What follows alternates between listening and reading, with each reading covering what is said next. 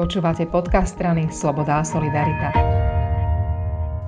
S poslancom Národnej rady za SAS Radovanom Slobodom sa budeme rozprávať o športovcoch, fanúšikoch, rúškach a opatreniach a o tom, že Rado, ty sa spolu so štátnym tajomníkom ministerstva školstva už celé mesiace snažíš o to, aby fanúšikovia, aby priaznivci športu, športovci mali taký jednoduchší život v celých všetkých tých opatreniach. A ty si prišiel jeden z prvých najprv s takým nápadom Test and Go. Vieš nám o ňom povedať pár slov? No jasné, to bol nápad ešte niekedy v zime, kedy na základe testov by mali dostávať ľudia nejaké výhody. To znamená konkrétne tí, ktorí by boli testovaní, mohli by ísť za určitých samozrejme hygienických opatrení e, do reštaurácií, do obchodov a tak ďalej. To bola taká moja prvotná myšlienka, ktorá potom nabrala nejaký svoj, svoj život, že teda viac menej nebola realizovaná, ale teraz sa vlastne blížime k niečomu podobnému, síce bude to už oveľa sofistikovanejšie, blížime sa ku COVID certifikátom a blížime sa k výhodám pre zaočkovaných, čo ja osobne považujem za veľmi správnu cestu.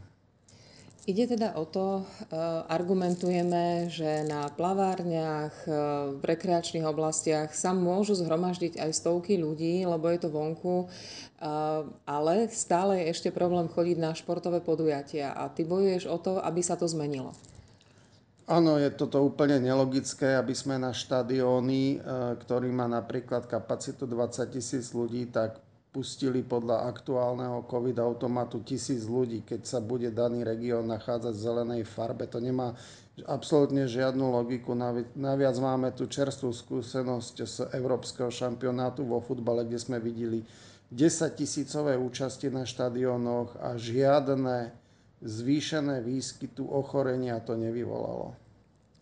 Epidemiológovia ale vravia, že dobre, mohlo sa stať, že to tak nebolo, že to nebolo rizikové, ale delta variant je hrozivý. Stále hovoria o tom, že aj ten zápas, ktorý bol v Maďarsku, bol pomerne rizikový, pretože tá kontrola tam nebola úplne dôsledná. A majú strach z toho, aby sa nám tretia vlna nevrátila hrozne, pretože tá preočkovanosť na Slovensku je stále len okolo tretiny ľudí, aj to dvoma dávkami ešte menšie číslo. Takže za tým všetkým vidia bezpečnosť. Samozrejme, my sa nemôžeme tváriť, že teraz tu COVID už nie je. COVID tu samozrejme je a musíme dodržiavať opatrenia. Ale tí, ktorí sú zaočkovaní a sú zaočkovaní už aj dvomi dávkami, tak predsa sú zaočkovaní preto, aby boli pred chorobou ochránení.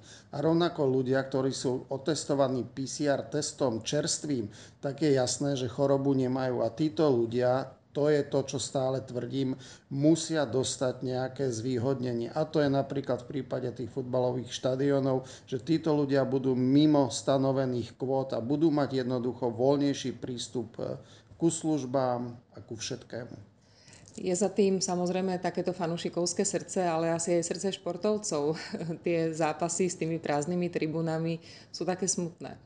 Tak aj toto, toto je ale, že druhý rozmer tejto veci v podstate fanúšikovia sú pre e, futbalové kluby ako keby zákazníci. Hej? A to je, keby podnikateľ stratil zákazníkov, tak skrachuje. Toto je taký trošku druhý rozmer, rozmer celej tejto veci, že, že fanúšikovia prinášajú nielen život, ale aj tržby e, pre futbalové kluby.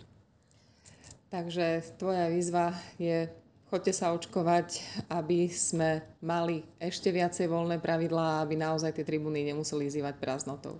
Presne tak, v prvom rade choďte sa všetci zaočkovať, je to veľmi dôležité, budete ochránení pred chorobou, budete chrániť nielen seba, ale aj svojich blízkych a predovšetkým zabránime tak spoločnými silami tomu, aby sa sem vrátila tretia vlna. Ďakujem veľmi pekne. Ďakujem aj za rozhovor.